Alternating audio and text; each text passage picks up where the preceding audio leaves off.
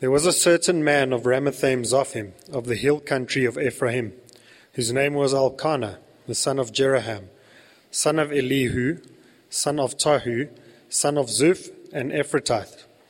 He had two wives. The name of one was Hannah, and the name of the other Peninnah. And Peninnah had children, but Hannah had no children.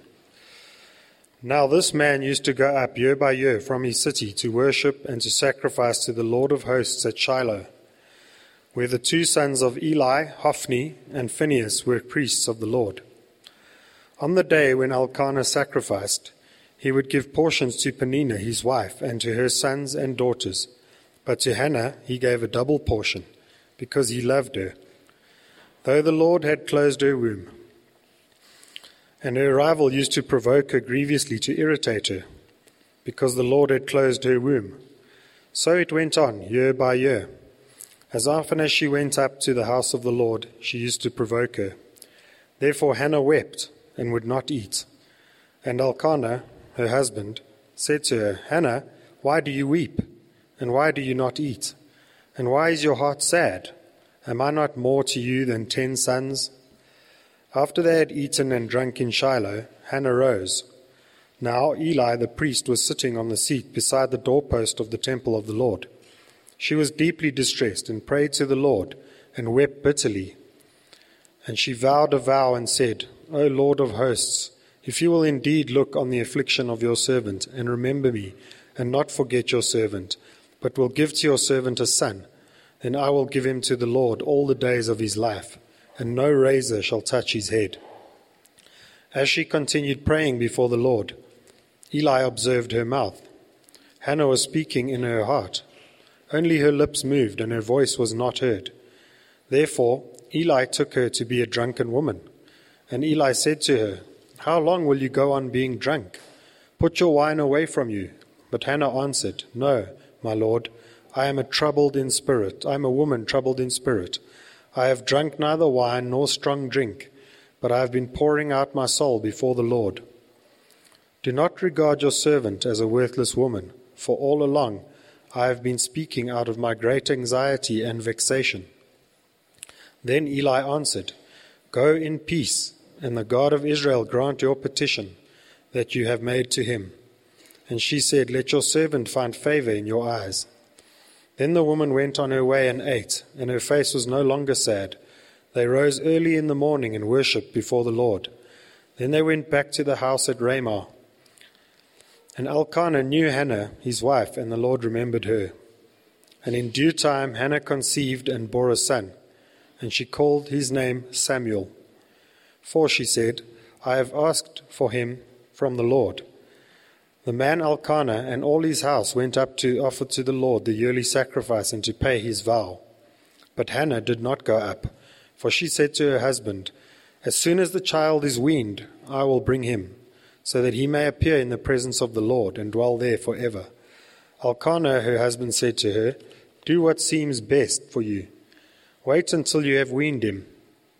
Only may the Lord establish his word. So the woman remained and nursed her son until she weaned him. And when she had weaned him, she took him up with her, along with a three year old bull, an ephah of flour, and a skin of wine. And she brought him to the house of the Lord at Shiloh. And the child was young. Then they slaughtered the bull, and they brought the child to Eli. And she said, Oh, my Lord, as you live, my Lord, I am the woman who was standing here in your presence, praying to the Lord. For this child I prayed, and the Lord has granted me my petition that I made to him.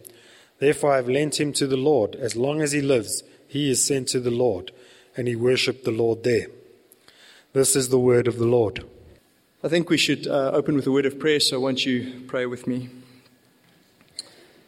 Father, as always, our greatest good is an encounter with you, is to meet with you, commune with you. And so we pray that you would empower that this morning uh, by your Holy Spirit and through the Lord Jesus, who has won our access. And Father, meet with us, we pray. Arrest us, confront us, wake us from our slumber, and draw us to yourself with your cords of love. We pray this in Jesus' precious name. Amen. Well, the first thing we need to do at the start of any new series is to figure out exactly where we are. Uh, where are we in the Bible and in the history that the Bible presents to us? Where is 1 Samuel? Let's just retrace our steps. So we go back all the way back to Genesis. And in Genesis, God creates the world and he anoints Adam as the royal priest, his royal priest, over the temple garden. Adam is supposed to protect it and serve it, but he fails. He's supposed to drive out the servant, the serpent, but instead he lets the serpent in, and he himself is driven out.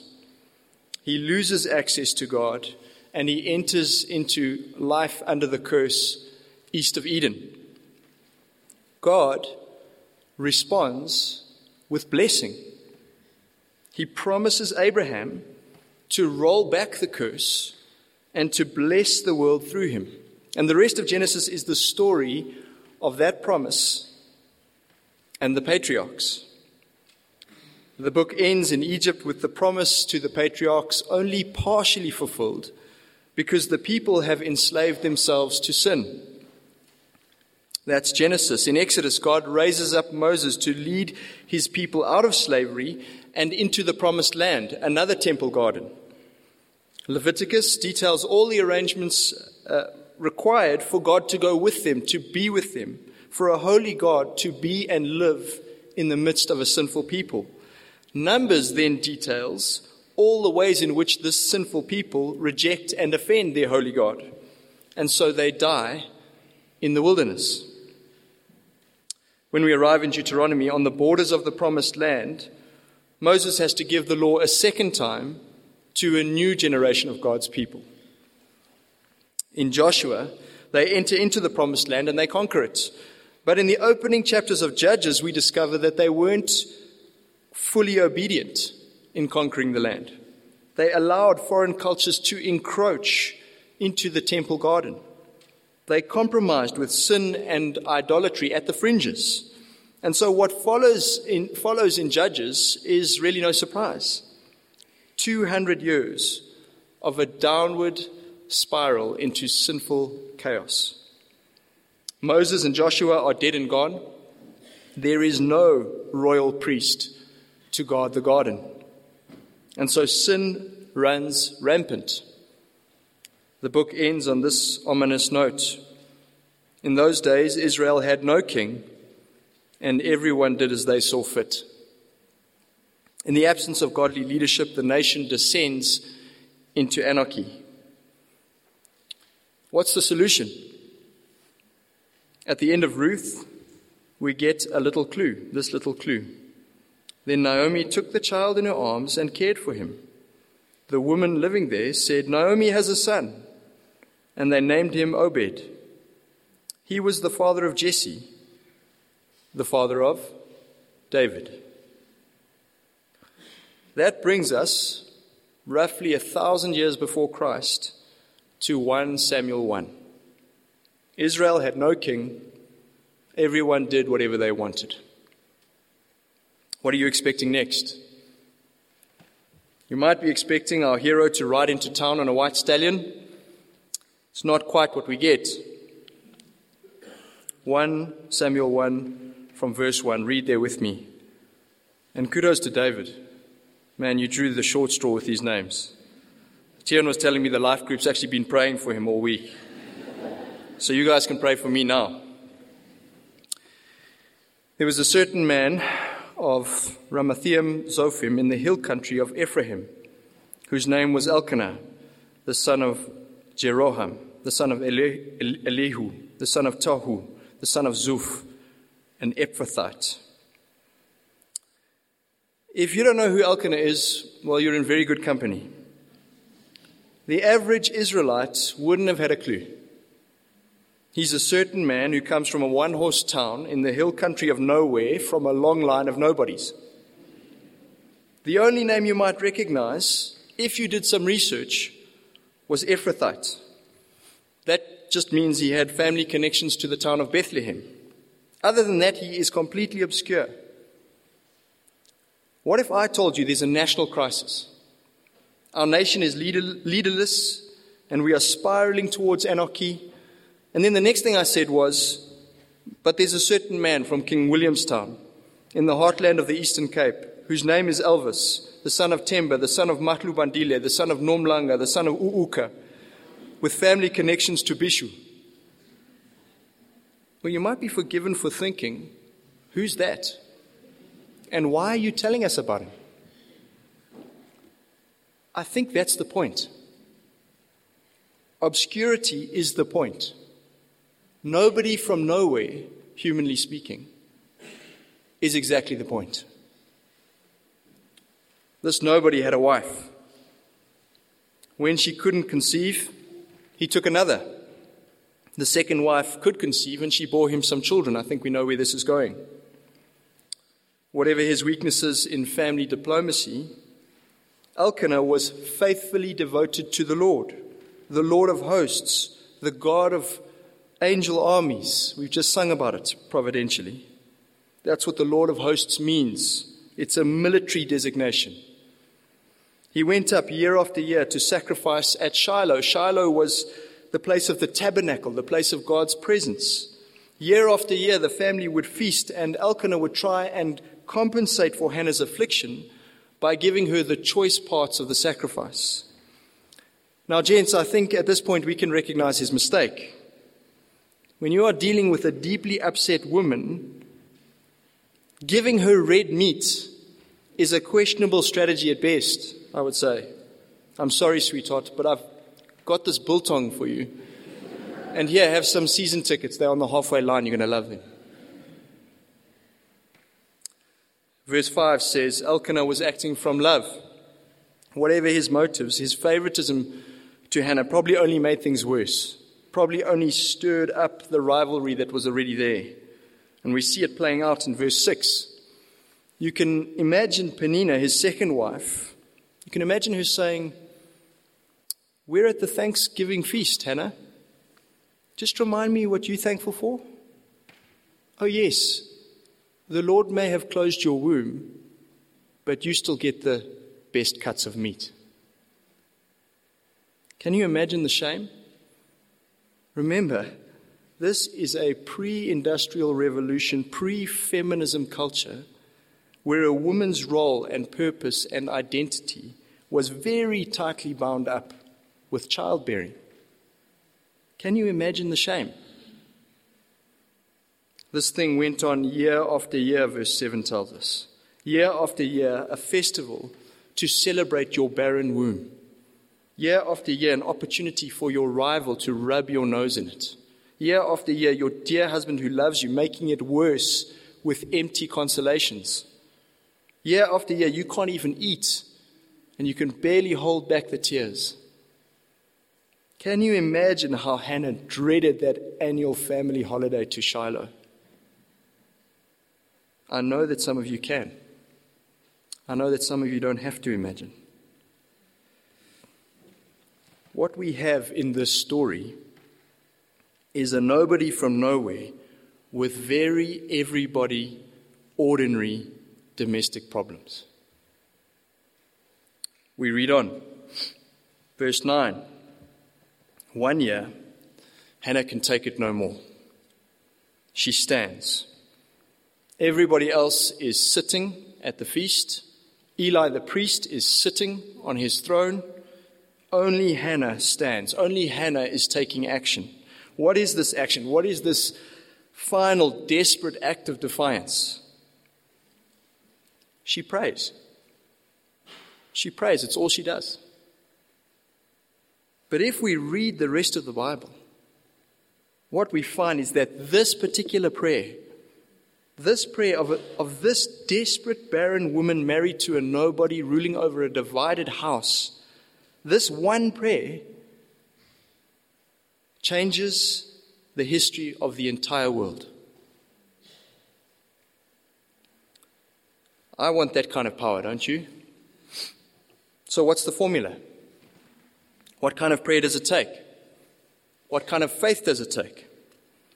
First, we're going to look at the posture of her faith, and then we'll look at the logic of her faith. We see the posture of her faith so very easily in the way that she approaches God and the title that she uses to address Him. You can see in verse 10, she holds nothing back. She is literally bitter in soul. And in verse 15, she tells Eli that she has poured out her soul before the Lord. All that frustration and anxiety and angst and pain and anger, she holds nothing back. She doesn't try and conceal her bitterness of soul from the Lord, but she also doesn't transfer that bitterness onto the Lord either. Look at how she addresses him in verse 11 with such reverence. O Lord of heaven's armies. She knows this is the God of power. It's nothing for him to speak the entire universe into creation, into being. And she knows her place in that creation. In the same verse, she presents herself as his suffering servant. Her posture before him is one of complete humility. Humility, but confidence. She knew that he had closed her womb she also knew that he had the power to open it. What would that knowledge do to you? What does it mean to you that God has the power to remove your suffering, but he doesn't? That problem tends, tends to make a lot of us in, either into passive fatalists or into aggressive agnostics. Either God is going to do whatever He's going to do, so why should I even bother praying? Or, if there is a God, if He allows this kind of suffering, I want nothing to do with Him. That's how we often respond. But not Hannah. Not Hannah. How does she avoid ending up where we end up? Why does she still bring her suffering to this God in prayer? He is the one who closed her womb.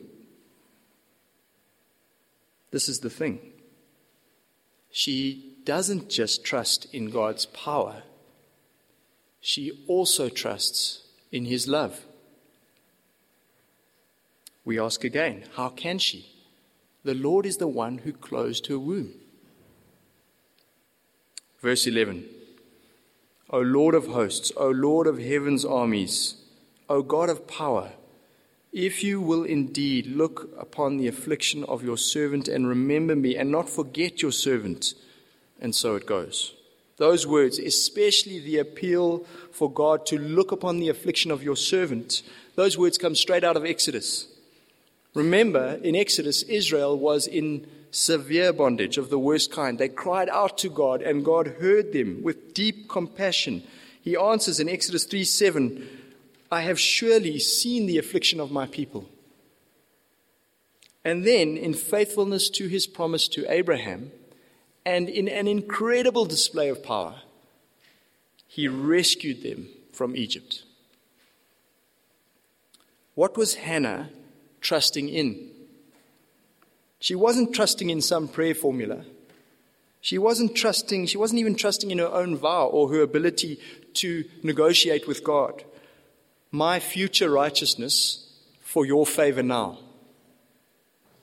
No, ultimately, she was trusting in his character. She was trusting in the power and love he had demonstrated time and time and time again in the life of Israel. Her faith wasn't a leap in the dark. It was based on the long history of a God who is always faithful to keep his promises and to bring about his good purposes. Now have a look at verse 18 with me. After praying to the God who is powerful and loving, Hannah goes away restored. She's a new woman. She is still without child at this point. That hasn't changed, but that reality no longer devastates her. It seems that everything she wanted from a baby purpose, value, meaning, identity wholeness she got from this encounter with the Lord Himself. The Lord was enough for her. He was enough. But the Lord didn't stop there. He added blessing upon blessing. After the feast, the family goes home to their hometown, and then verse 19 Elkanah knew his wife, and the Lord remembered her. In due time, Hannah conceived and bore a son, and she called his name Samuel, for she said, I have asked for him from the Lord. What did Hannah do to deserve this baby? Nothing. It wasn't her suffering that qualified her, it wasn't her vow.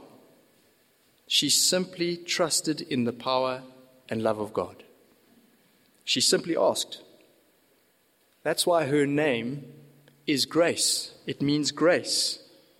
Grace is unmerited favor from the Lord. And that's what Hannah means. Because that's what Hannah got unmerited favor from the Lord. The Lord remembered her, and in due course, she then remembered the Lord. Verses 21 to 28 shows how at first she delayed dedicating Samuel at the temple until he was weaned. Now, weaning in the ancient world is a two to three year process. So it's a significant delay, and it raises her husband's eyebrow. But he will go along with her plan only, verse 23, may the Lord establish his word. It's kind of a strange thing to say when you think about it. May the Lord establish his word. Shouldn't it read, Do what seems best to you, wait until you have weaned him, only may you establish your word? In other words, okay, Hannah, wait until he's weaned, just make sure you keep your promise. But it doesn't say that. It says what it says. May the Lord establish his word. So, what we have here, once again, is Elkanah proving himself to be a faithful Israelite. He understands that the Lord has good purposes and that those purposes are always for our good. Elkanah basically says, Fine, Hannah, just make sure you don't get in the way. Let God's kingdom come, let his will be done. May the Lord establish his word. We'll come back to that in a moment. Samuel comes of age. Hannah takes him up to Shiloh to offer the Lord this extravagant thank offering three year old bull, an ephah of flour, a skin of wine. It's way, way, way beyond what the law required. And of course, the bull, the flour, the wine, those are just the accessories. The heart of her thank offering was Samuel himself. And the story ends with Samuel worshipping God in Shiloh. It's a fitting ending. It's fitting. How so? Well, because this story is ultimately not about how to get a baby if you can't have one, or about how to be a faithful husband, or how to be successful in prayer. It's about none of those things ultimately. In the end, it's really about God and His purposes. What do I mean? In our story, God Almighty, the God of heaven's armies, the God of power, loves and cares for Hannah. That is certainly true. But the truth doesn't stop there, it runs further. Because through Hannah and through this boy Samuel, God is loving and caring for Israel. And through Israel, God is loving and caring for the whole world. God is loving and caring for you and me here, sitting here this morning. How can I say that? How do we connect those events? Well, in this story, through the, the tearful prayers of a barren woman, God sets in motion a chain of events that will climax only a thousand years later. Hannah's prayer brings Samuel. Samuel ushers in David. And a thousand years later, another miracle baby was born in David's line in the town of Bethlehem to a pair of nobodies to achieve the purposes of God and anoint a royal priest who will save his people from their suffering and their sin. The one true royal priest who will defeat the serpent in the garden, who will go up to the temple and offer himself as the perfect sacrifice. This is Jesus, the embodiment of God's power. Jesus, the embodiment of God's love. Nothing says power like saving the whole world through a crucified carpenter. And nothing says love like dying for a world that hates you. God is the faithful Father. And Jesus is what Adam and Abraham and Moses and Joshua and Eli and Israel could never ever be, what you and I could never ever be a faithful son. Do you see why worship is the right place for this story to end? Well, to close it off and land this story in our own stories, let's think about two very simple things. Simple but profound why we worship God and how we worship God. Just those two things. Why do we worship God? As the song says, we often sing it, there are 10,000 reasons. But here are three straight from our text. First, God answered Hannah's prayer. That's extraordinary in itself when you think about it. I mean, why should He? Martin has told the story, um, many of you will be familiar with it, of when he was still a minister in Soweto in the late 80s. Uh, his typical agenda for the day, he would, he would preach twice in the morning, two different congregations. So he finished preaching at his first congregation and he was heading off towards the next one. He went out to the car, and as he approached the vehicle, four men approached him. Uh, and one of them had a gun. The man raised the pistol, and it was basically point blank, just a few meters separating them. He fired off something like 10 shots. Not a single bullet hit its mark, not one. And Martin did what any sane human being would do at that point. He threw the keys at the men and ran in the opposite direction, uh, faster than usual, no doubt. When the community, of course, when the community heard this noise, they ran out, they chased away the men. And then once the dust had settled and Martin had found his keys, he got in his car and went and preached another sermon. It's an extraordinary story, but it doesn't actually end there. Because later that night, he um, phoned his mother for their usual Sunday night catch up. Just some backstory. Uh, his mother had had a, a, stroke four years prior, so she was, she was very debilitated, uh, very limited in what she could do. Anyway, uh, he phoned her up, and her first words were, Martin, what's wrong? He tried to avoid the conversation, but she pressed, and so he shared the story. And she asked him, What, what time was that? And he said it was 11 o'clock. And she said, I knew it. At 11 o'clock this morning, I had an overwhelming sense that I must pray for you. So I went upstairs and I prayed that God would have his hand upon you and that he would protect you. God answered her prayer. The prayer of a stroke afflicted little old lady who, in the eyes of the world, was good for nothing. Just like he answered the prayer of a desperate woman on the margins of society because she couldn't have a baby. God answered their prayers. Why? Why should he answer their prayers? Well, here's, I'm sure there are many answers. Here's one from the Bible God chose the foolish things of this world to shame the wise. God chose the weak things of the world to shame the strong. God chose the lowly things of this world and the despised things and the things that are not to nullify the things that are, so that no one may boast before him. God hears the prayers of people on the margins as an act of mercy to humble us.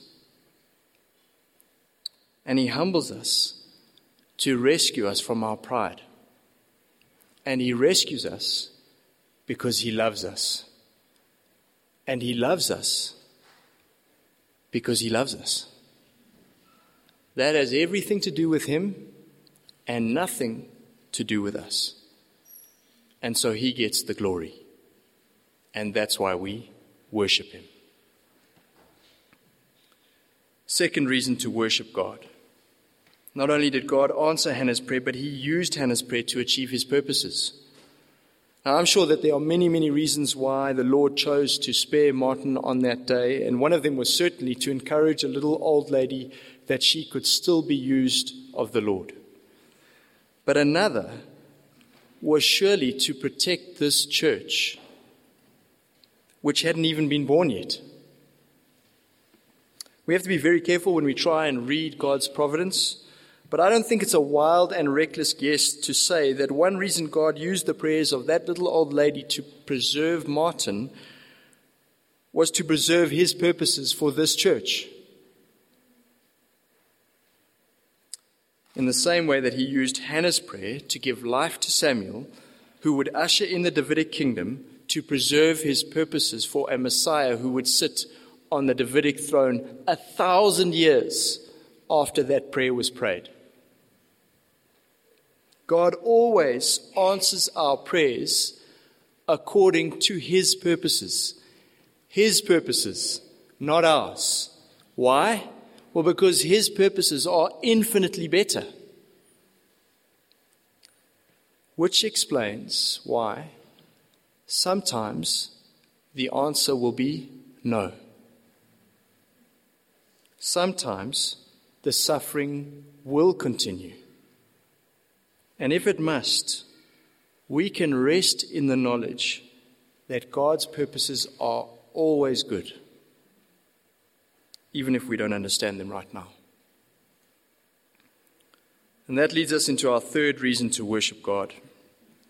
You know, people often raise this objection to trusting in the God of the Bible. They'll say, if God is powerful and loving, as you Christians keep telling us, if he's both powerful and loving, well, then why doesn't he stop suffering? Either he wants to and he can't, in which case he's not powerful, or he can, but he doesn't want to, in which case he's not loving.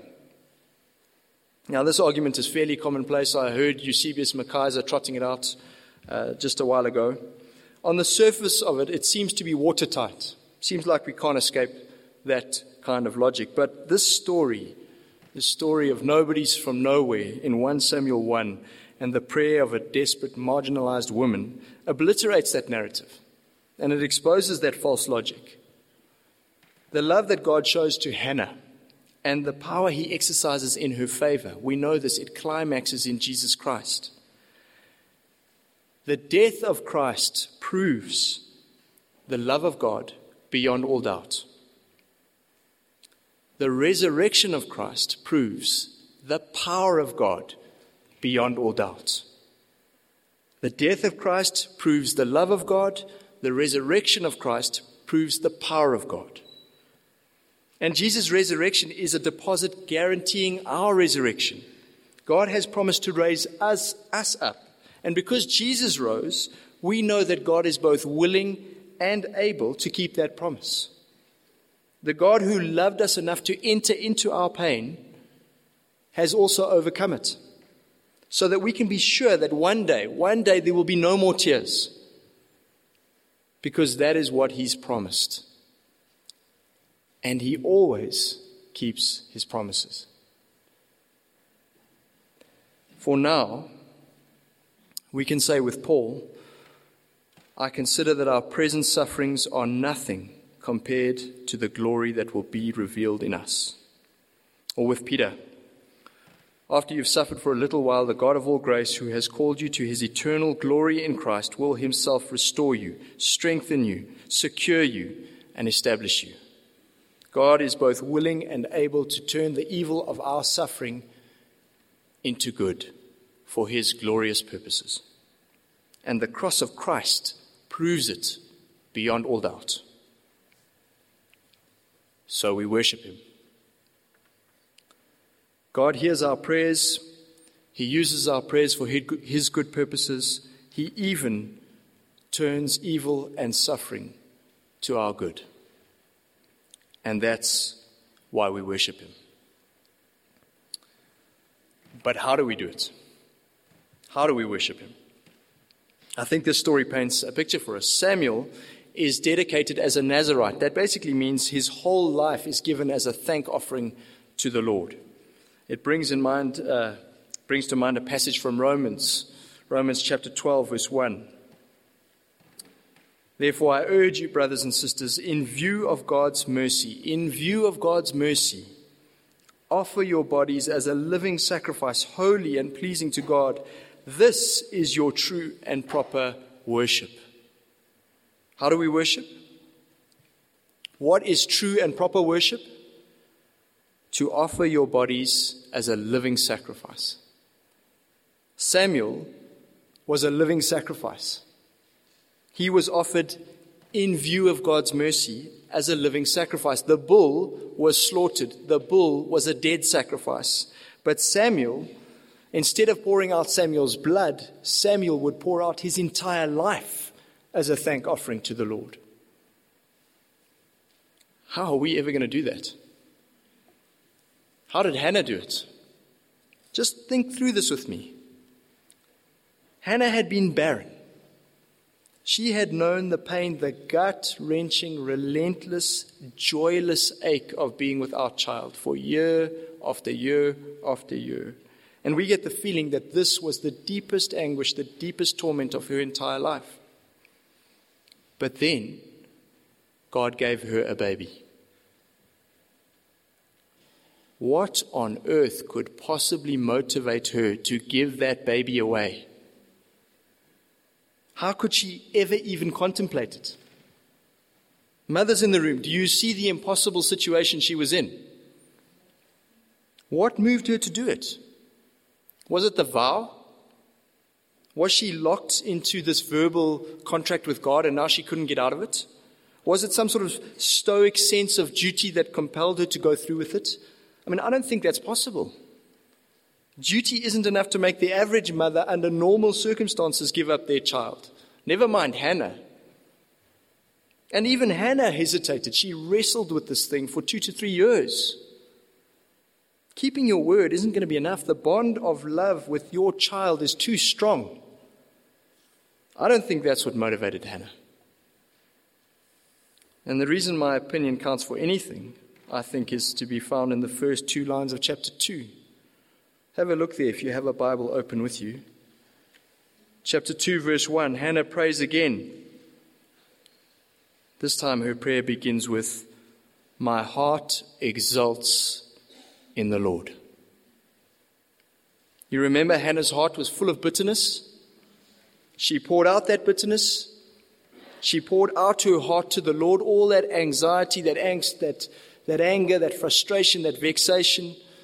All of it, she poured it out to the Lord. Now, this prayer in chapter 2, by the time we arrive at this prayer, her heart is full of joy. The joy has replaced the bitterness. Hannah isn't acting out of a sense of duty. She isn't trapped by some legal obligation. She has tasted the love of God, and it has so filled her that she could freely give away the one thing she couldn't live without she gives it away freely.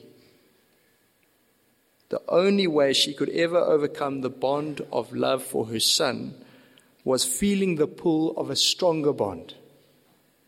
God's love for her was so strong that she could give Samuel away.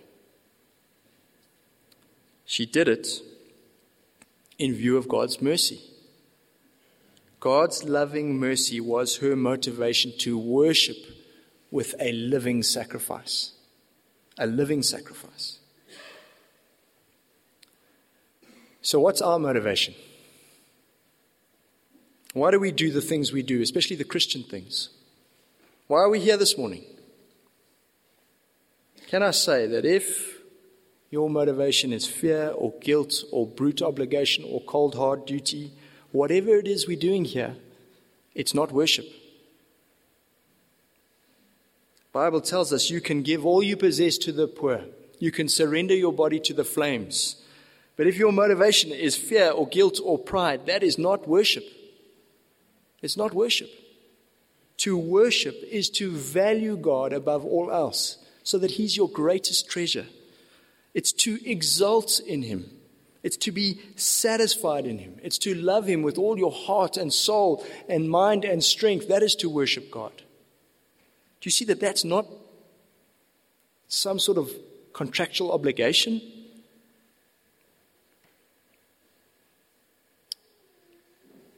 We think of Hannah. She saw something of God's loving mercy and it changed her from the inside out.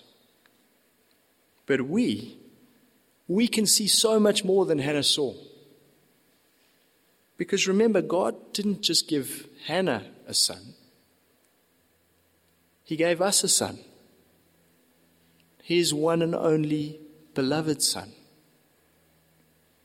That is the depths of God's love for obscure nobodies like us.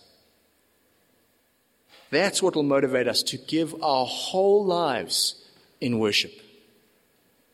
When the love of God in Christ fills your heart like it filled Hannah's, then you can begin to see that He gave everything. He gave everything for you. And you will want to give everything for Him. It'll be God's love for you in Christ Jesus that compels you above all else. True worship is all of life. And if your motive is God's love, you won't want to give anything less. Let's pray.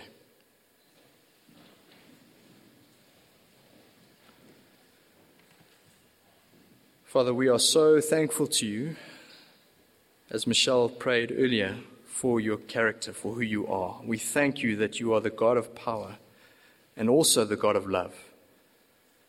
We thank you for Jesus, who is your power and your love in the flesh. We thank you that you hear our prayers and that you use them to bring about your good purposes. Father, we want to respond to your wonderful goodness.